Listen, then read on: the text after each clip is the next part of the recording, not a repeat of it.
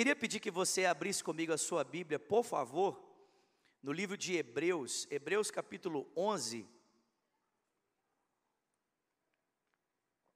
Eu quero conversar com você nessa manhã sobre o tema A fé é o caminho para a vitória. Diga para quem está pertinho de você: a fé é o caminho para a vitória.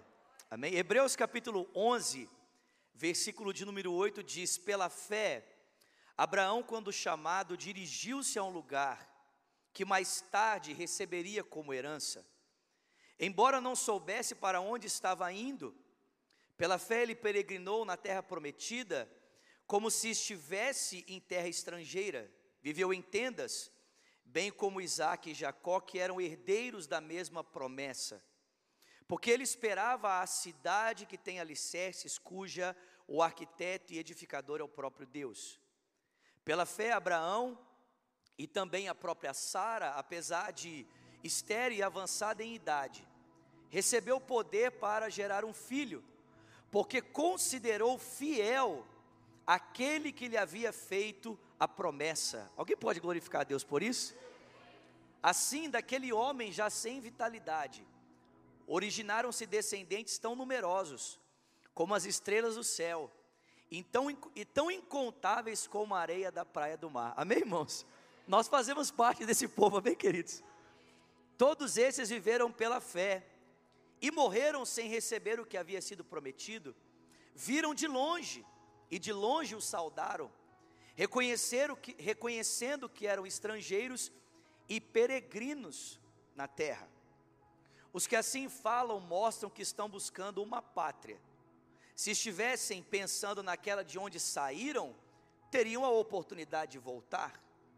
Em vez disso, esperavam eles por uma pátria melhor, isto é, a pátria celestial. E é por essa razão que Deus não se envergonha de ser chamado Deus deles, porque Ele lhes preparou uma cidade. Uh! Pela fé, Abraão, quando Deus o pôs à prova, ofereceu Isaac como um sacrifício. Aquele que havia recebido as promessas estava a ponto de sacrificar o seu único filho, embora Deus lhe tivesse dito, por meio de Isaac, sua descendência será considerada. Abraão levou em conta que Deus pode ressuscitar os mortos, e figuradamente recebeu Isaac de volta dentre os mortos. Agora, agora pula comigo, por favor, para o versículo 32 desse mesmo capítulo. Que mais eu direi? Versículo 32 de Hebreus 11. Que mais direi? Não tenho tempo para falar de Gideão, Baraque, Sansão, Jefté, Davi, Samuel e os profetas, os quais pela fé conquistaram reinos, praticaram a justiça, alcançaram o cumprimento de promessas. Tem alguém comigo aqui nesse dia? Alguém está lendo o mesmo texto que eu aqui? Vamos ler de novo, presta atenção, irmão. Que diremos? Não tenho tempo para falar de Gideão, de Baraque, de Sansão, de Jefité, de Samuel, de Marcelo. Fala o seu nome aí, pelo amor de Deus. Tem alguém que se inclui nessa lista aqui? Mais alguém vive pela fé aqui? Mais alguém? O justo viverá pela. Os quais pela fé conquistaram reinos praticaram a justiça, alcançaram o cumprimento de promessas, fecharam a boca de leões, apagaram o poder do fogo, escaparam do fio da espada, da fraqueza tiraram forças, tornaram-se poderosos na batalha e puseram em fuga exércitos estrangeiros.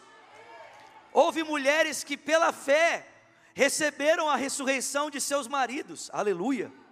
Uns foram torturados, e recusaram a ser libertos para poderem alcançar uma ressurreição melhor. Outros enfrentaram açoites, zombarias, outros ainda foram acorrentados e colocados na prisão, apedrejados, cerrados ao meio, poços à prova, mortos pelo fio da espada. Alguém dá um glória a Deus aí? Andaram errantes, vestidos de pele de ovelha e de cabras, necessitados, afligidos e maltratados, e o mundo não era digno deles. Abra um outro texto comigo, por favor, 1 de Pedro, capítulo 5. É, bem forte, glória a Deus. Primeira, primeira, de, primeira de Pedro, não, irmão, primeira João, desculpa. Primeira João, capítulo 5, versículo 4. 1 João capítulo 5, verso 4, você conhece esse texto. A Bíblia diz: O que é nascido de Deus vence o mundo, e esta é a vitória que vence o mundo, a nossa fé. Pai Celestial, fala conosco aqui nesse dia. Estamos lendo a tua palavra e o que pedimos é que, pela ação do teu Espírito Santo, o Senhor fale ao nosso coração por intermédio dela. Nós queremos ouvir a Sua voz, Pai. A nossa expectativa é que o Senhor, ó Deus, remova por meio da ação do Seu Espírito os obstáculos que nos impedem de ouvir a Sua voz. E que de forma clara e límpida o Senhor fale ao nosso coração por meio da Sua palavra. Que o Seu Espírito tenha liberdade de abrir os nossos olhos, os nossos ouvidos e inclinar o nosso coração na direção da Sua voz ao pregador desse dia, conceda-lhe graça, para que, por meio do teu espírito, do teu poder e da tua graça, ele possa compartilhar com sabedoria, com simplicidade e unção, a tua palavra ao coração do teu povo. Nós oramos assim e te agradecemos, em o nome de Jesus, e quem crê, diga. Irmãos, esse para nós é o ano da vitória, amém? Diga para quem está do seu lado: esse ano é o ano da vitória, amém?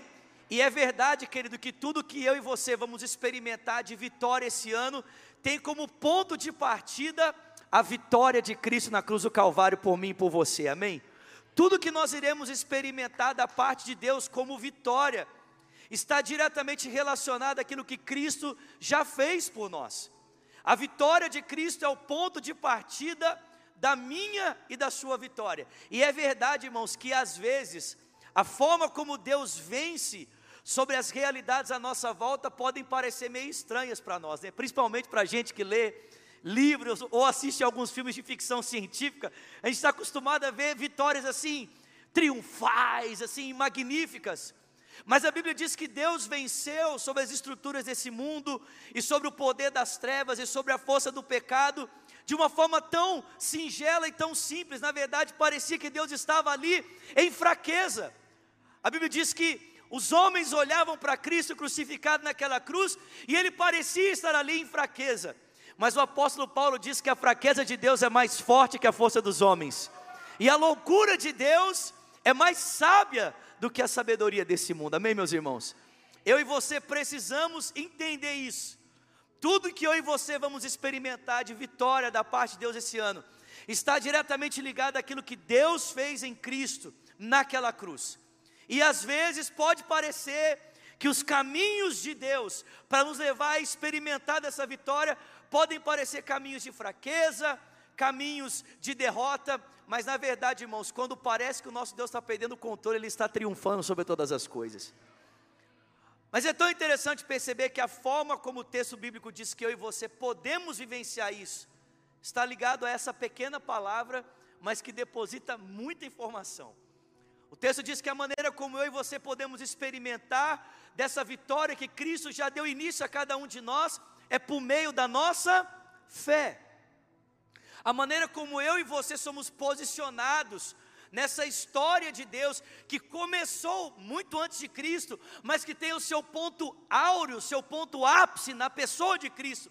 A forma como Deus nos introduz nessa história é por meio da nossa fé, da nossa confiança em Deus. Amém, queridos? Eu pergunto para você nesse dia: o que é fé? Porque a gente fala muito sobre isso. Mas a pergunta é, irmãos, o que é fé? Eu queria trazer para vocês aqui uma definição de fé que talvez abençoe o seu coração, amém? O que é fé, queridos? A fé, irmãos, é a nossa abertura para vivermos uma vida debaixo da vontade de Deus, do seu poder e da sua graça. Diga para quem está do seu lado: a fé é uma abertura para vivermos uma vida debaixo da vontade de Deus, do seu poder e da sua graça. Por que, que eu digo isso, irmãos? Porque nós precisamos pensar, quando nós falamos sobre fé, a Bíblia é muito didática para nos explicar alguns assuntos. E quando nós falamos sobre fé e queremos entender isso biblicamente, a gente precisa buscar a primeira vez que essa palavra fé aparece no contexto bíblico. E a primeira vez que a palavra fé aparece na Bíblia é em Gênesis capítulo 12, na jornada de fé de Abraão. Só que a gente precisa lembrar, irmãos, que a jornada de fé de Abraão, essa jornada de confiança de Abraão com Deus, ela está inserida numa história um pouquinho maior. Você deve lembrar que em Gênesis capítulo 11, a Bíblia conta a história de um grupo de pessoas que se juntou em uma planície para construir uma torre chamada Babel. E a intenção deles com a construção dessa torre era tornar o nome deles célebre, era tornar o nome deles conhecido, ou evidenciar por meio da construção daquela torre a rebelião do coração deles em direção à pessoa de Deus. Então, em Gênesis capítulo 11, a Bíblia retrata para nós um grupo de pessoas envolvido na construção de um projeto que tinha como ponto de partida tornar claro, de forma concreta, que esses homens não precisavam de Deus, que esses homens tinham tudo para construir a civilização, a cidade, o modelo de vida que eles achavam que era o certo e que eles não dependiam de Deus para isso. E a Bíblia diz que na tentativa de construir isso, Deus aparece, e Deus confunde as línguas, e Deus então vai separar esses homens sobre a face da terra. E é interessante que, em contrapartida a essa tentativa de autonomia, a essa tentativa de exaltar a força humana, em Gênesis 12, Deus se apresenta para um homem e diz: Abrão, sai da sua terra, sai da sua parentela, sai da casa do seu pai e vai para uma terra que eu te mostrarei. Eu vou fazer de você uma grande nação, eu vou engrandecer o seu nome, você vai ser uma bênção. Eu abençoarei os que te abençoarem, amaldiçoarei os que te amaldiçoarem, e através de você todos os povos da terra serão benditos. Irmão, não sei se você consegue perceber isso, mas Gênesis 12 é o contraponto de Gênesis 11. Em Gênesis 11 nós temos os homens tentando fazer algo e Deus os impedindo. Em Gênesis 12 nós temos um homem fraco e dependente sendo chamado por Deus para viver debaixo da graça de Deus e do poder de Deus, aquilo que os homens tentaram construir na força do seu braço. Você já parou para pensar nisso? Gênesis 12 é um chamado a depender de Deus. A nossa fé é esse ato de entrega, irmãos. É nos abrirmos para uma vida que está debaixo da vontade de Deus, da direção de Deus, do poder de Deus, amém, queridos? De Sua graça. Às vezes nós temos a tendência de tentarmos pensar a nossa fé como se ela fosse um troféu que evidencia a nossa força, a nossa capacidade. Mas na verdade, irmãos, a nossa fé, ela é o testemunho, a comprovação do quanto eu e você somos dependentes de Deus, do quanto eu e você precisamos de Deus. Não é o testemunho da nossa força, é o testemunho da nossa dependência. Diga para o seu irmão: você depende de Deus? Quantos aqui precisam de Deus, irmãos? Nós não, você concorda comigo? A gente não vem aqui nas manhãs de terça-feira, fazemos a nossa campanha para batermos no peito e dizermos: Deus, eu posso. Não, a gente vem aqui para bater no peito e dizer: Deus, o Senhor pode. Amém, querido? Sim ou não? A nossa fé é isso. A nossa fé é isso. E o texto que nós acabamos de ler aqui nessa manhã, a partir dessa compreensão de fé, destaca para mim e para você algumas qualidades dessa fé que eu e você precisamos possuir, tendo como paradigma esse modelo de Abraão. Se o caminho para nós experimentarmos das vitórias de Deus, da vitória de Deus que tem como ponto máximo a pessoa de Cristo. Se o ponto máximo é Cristo e é dessa vitória que eu e você desfrutamos para termos vitória em nossas vidas e o que nos insere nessa narrativa, nessa história, é a nossa confiança, é a nossa fé. Que tipo de qualidades essa fé que Deus espera encontrar em nós, ela, ela precisa ter? Vocês estão comigo aqui, gente? Então, em primeiro lugar, a minha fé e a sua fé, assim como a fé de Abraão, ela precisa ser uma fé de compromisso. Diga para quem está pertinho de você, por favor, uma fé de compromissos. Diga mais uma vez, por favor, uma fé de compromisso. A palavra compromisso significa, preste atenção, o ato ou o efeito de ficar atrelado a promessas. O ato ou efeito de estar acordado, em contrato, em ajuste ao que foi prometido. É a obrigação de se colocar na direção daquilo que foi acordado em duas partes. Amém? É o comprometimento de realizar aquilo que foi prometido em duas partes. Irmão, se eu e você queremos experimentar das vitórias de Deus e o caminho para experimentarmos disso é a nossa fé, a nossa fé precisa ser uma fé de compromisso com Deus. A nossa fé precisa ser uma fé de aliança com Deus. Amém, queridos? E eu quero ilustrar isso aqui da seguinte forma. Em Gênesis capítulo 15, a Bíblia diz que Deus aparece a Abraão e Deus afirma mais uma vez as promessas que ele tinha para Abraão, de que Deus iria o prosperar muitíssimo, de que Deus o faria alguém bendito entre as nações. Só que a Bíblia diz que Abraão fala assim para Deus: Olha, Deus, isso tudo que o Senhor está falando é muito bom, mas tem um problema.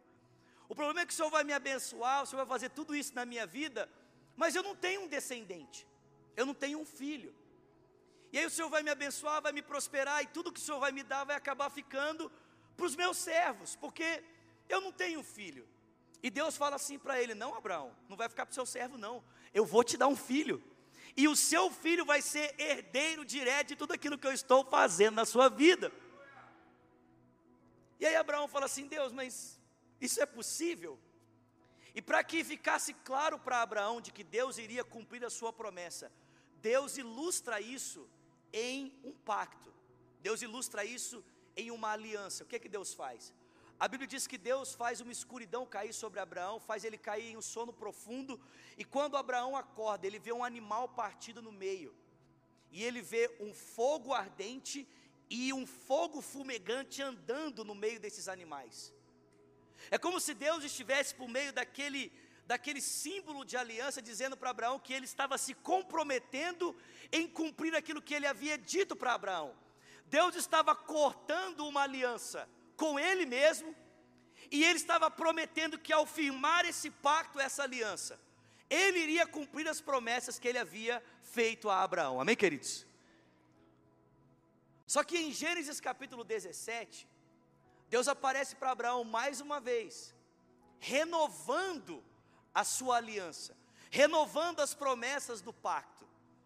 Só que, irmãos, quando Deus renova as promessas do pacto em Gênesis capítulo 17 para Abraão, a Bíblia diz que Deus não corta um segundo animal para renovar as promessas. Aí Deus pede algo de Abraão. Deus fala assim para ele: Abraão, anda na minha presença e você vai ser perfeito. E a Bíblia diz que para que Abraão pudesse experimentar daquilo que Deus estava renovando, Deus pede dele agora uma atitude que toca a sua vida. A Bíblia diz que Deus pede que Abraão faça o ato da circuncisão, que é o corte no órgão genital masculino, no prepúcio do órgão genital masculino. Deus pede para que ele corte a carne do seu corpo, para que ele tenha a certeza de que ele foi separado para viver uma vida distinta de compromisso e de pacto com Deus. Preste atenção, meus irmãos. A primeira vez que Deus prometeu a Abraão, Deus cortou um animal. Mas a segunda vez que Deus renova a promessa, então Deus quer que esse corte agora toque a vida de Abraão. A primeira vez Deus mandou Abraão cortar um animal, mas a segunda vez Deus mandou Abraão cortar a sua carne. Deus mandou Abraão fazer uma marca no seu corpo para que ele pudesse se lembrar das promessas que Deus havia feito a ele. Aquela marca no seu corpo iria o distinguir, o separar para viver um propósito distinto. Irmãos, preste atenção: se eu e você queremos viver uma vida de fé, nós precisamos entender que esse corte não tem que ser apenas um corte externo, mas ele tem que cortar também a nossa vida. Ele não pode ser apenas um corte que aponta a gente numa direção, ele tem que ser um corte também que coloca a gente nessa direção. O que eu quero dizer com isso?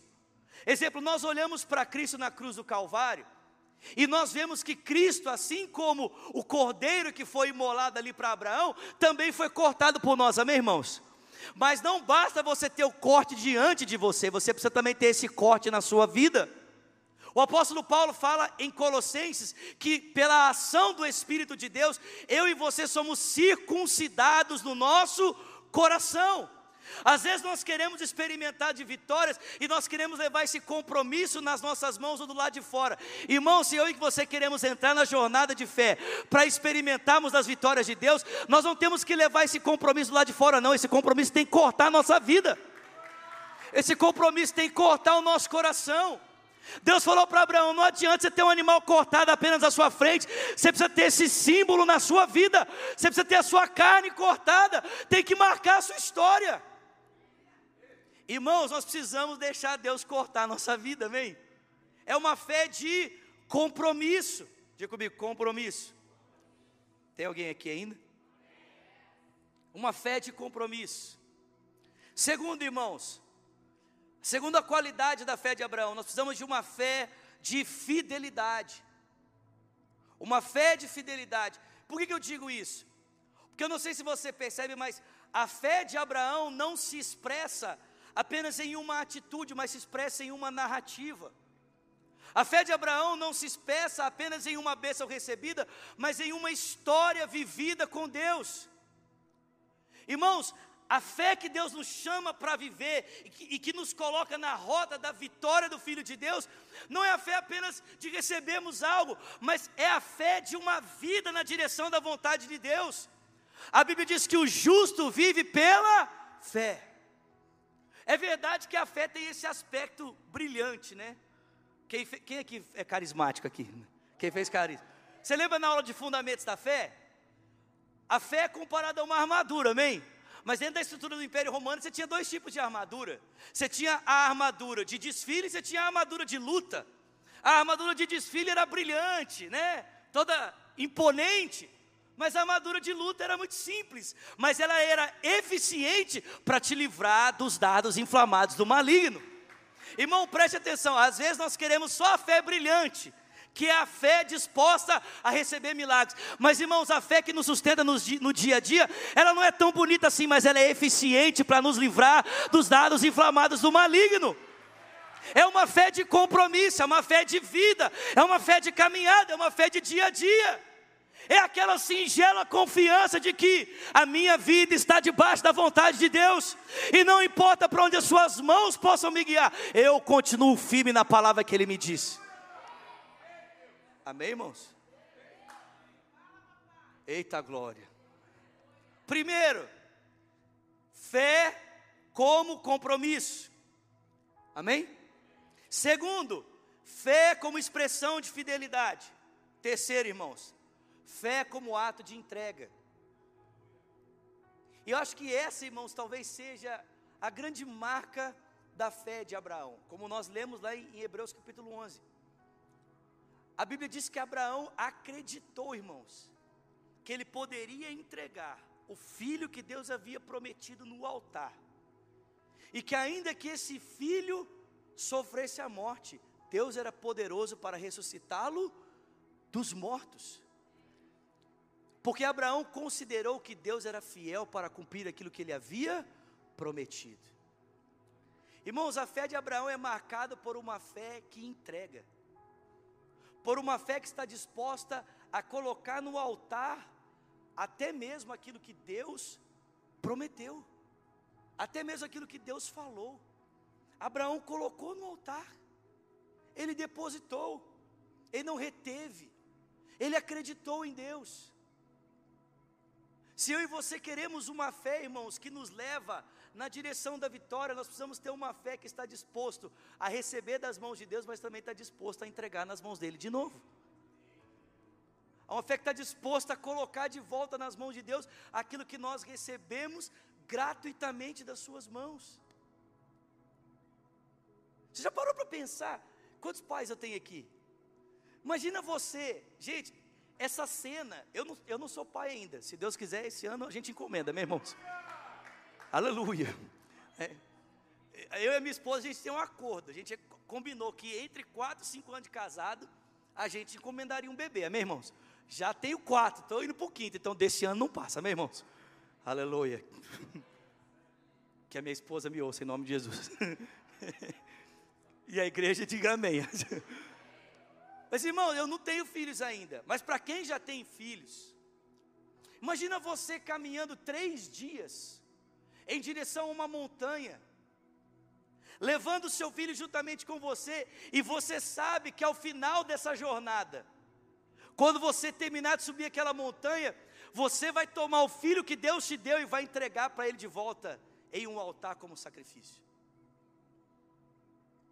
Quantas palavras, quantas palavras você acha que Abraão e Isaac conseguiram conversar durante esses três dias, caminhando em direção ao Monte Moriá? Quantas palavras, irmãos? A Bíblia diz que o discurso dele, o diálogo deles se restringiu a poucas palavras. A Bíblia diz que Isaac olhou e falou assim: Pai, olha só, tem muita coisa legal aqui. Temos lenha, temos a pedra para fazer o fogo, mas assim, estou sentindo que está faltando alguma coisa. É tipo você, imagina essa cena, o irmão fala assim, irmão, vou lá em casa fazer um churrasco. Aí você chega, a churrasqueira está lá, amém? Aqui o botijão de gás está lá, amém? O fogo está lá, e você fala, irmão, e o cordeiro, aleluia. Aí o irmão fala, não, o cordeiro Deus proverá. Queridos, a Bíblia diz que Isaac falou assim: pai, está faltando alguma coisa. E a Bíblia diz que Abraão olhou para o seu filho e disse: O cordeiro Deus proverá para si. Irmãos, Abraão caminhou em direção à morte na perspectiva da vida. Ele caminhou em direção ao altar, crendo que o altar não era o fim da sua história, mas era o começo de um grande milagre. Isso é confiar em Deus. Irmãos, às vezes nós queremos confiar em Deus, mas nós queremos evitar o altar. Sim ou não? A gente quer confiar em Deus. Não, Deus vai fazer, Deus vai operar. Aí Deus fala assim: então põe no meu altar. Você, não, peraí, Senhor, peraí. Irmão, preste atenção: quem confia em Deus caminha em direção à morte na perspectiva da vida. Quem confia em Deus coloca tudo sobre o altar, sabendo que Ele é poderoso para operar um grande milagre. Quem caminha em direção ao altar sabe que a morte não é o fim, de que tem uma história com Deus. Quem caminha em direção ao altar sabe que o altar é o começo da transformação de todas as coisas. Você deposita no altar para receber o que Deus pode dar com as mãos dele para você de volta. Abraão fez isso. Ele colocou no altar e falou assim: Senhor, está aqui faz a sua vontade. Faz a sua vontade. A fé de Abraão, irmãos, é uma fé marcada, em primeiro lugar, por compromisso. Em segundo lugar, a fé de Abraão é marcada por fidelidade. Em terceiro, a fé de Abraão é marcada por entrega. E por último, irmãos, a fé de Abraão é marcada por uma confiança absoluta na pessoa e na vontade de Deus. O texto diz que Abraão confiou em Deus mesmo quando não havia esperança, não havia evidências. Você já parou para pensar nisso? Isaac, irmãos, ele, ele não nasceu nem da força de Abraão e nem da força de Sara. A Bíblia diz que Sara era estéril, não podia ter filhos. Mas Abraão ainda tinha um pouco de vigor.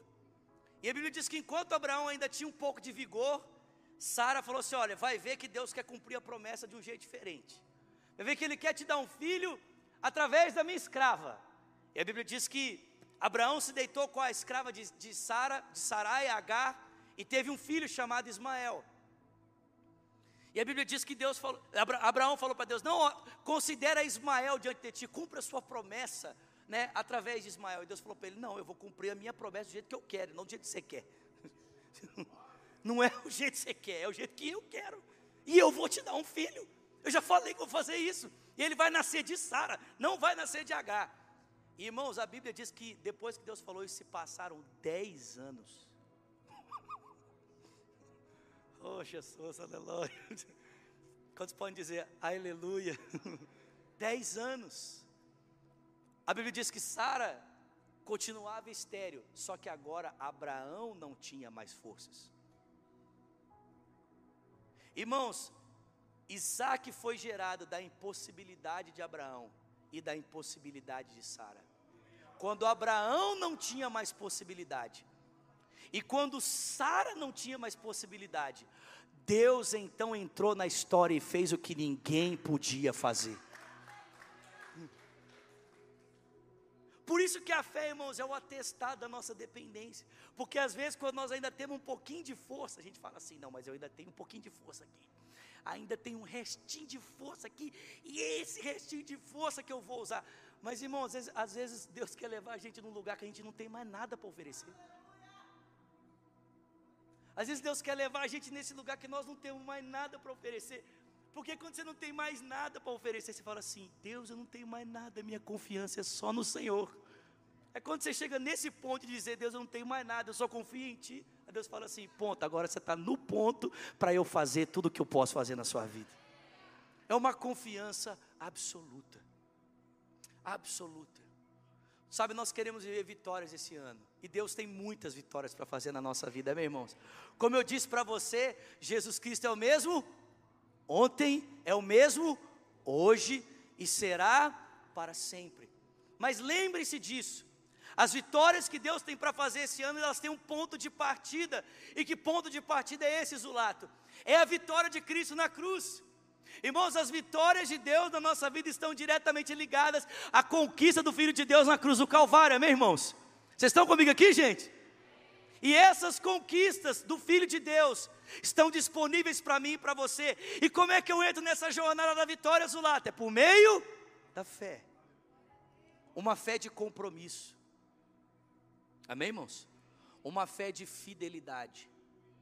Uma fé de entrega. E uma fé de confiança absoluta. Uma fé de confiança absoluta.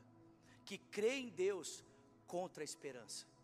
Que crê em Deus contra as circunstâncias que crê em Deus, apesar de tudo dizer o contrário, e permanece confiando para viver o extraordinário. Você pode ficar de pé no seu lugar, por favor?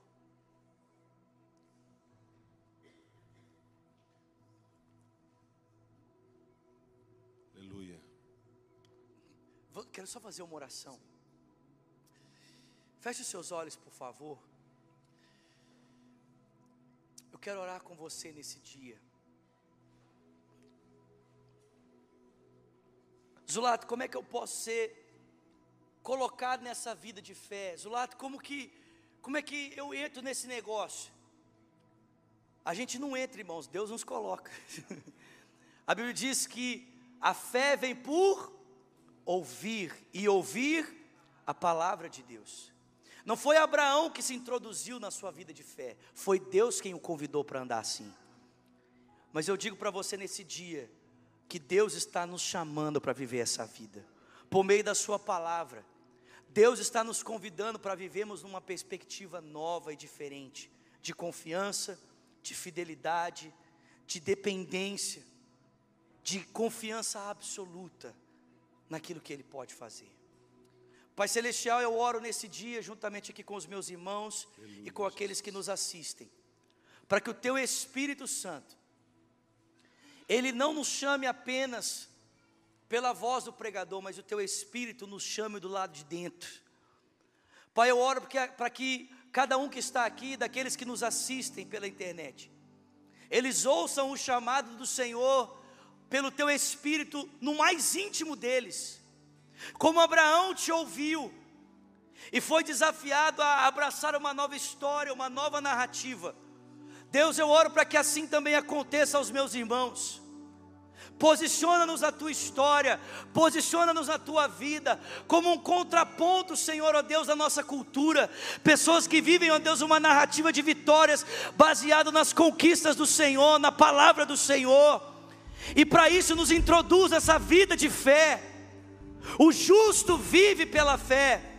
Posiciona-nos nessa história, posiciona-nos na tua vontade e leva-nos a viver, Senhor, os teus milagres, os teus feitos, a tua história, o teu poder, a tua vontade, Senhor, para a glória do teu nome. Nós oramos, ó Deus, para que as vitórias do Senhor se manifestem em nossa direção durante todo esse ano, em nossa casa, em nossa vida, na tua igreja, Senhor, e através de nós para outras pessoas, que nós possamos ver mais uma vez o Filho de Deus sendo exaltado através de cada um de nós, para a honra e para a glória do teu nome, Senhor. Faça isso, nós te pedimos, em o nome de Jesus. E quem crê, diga.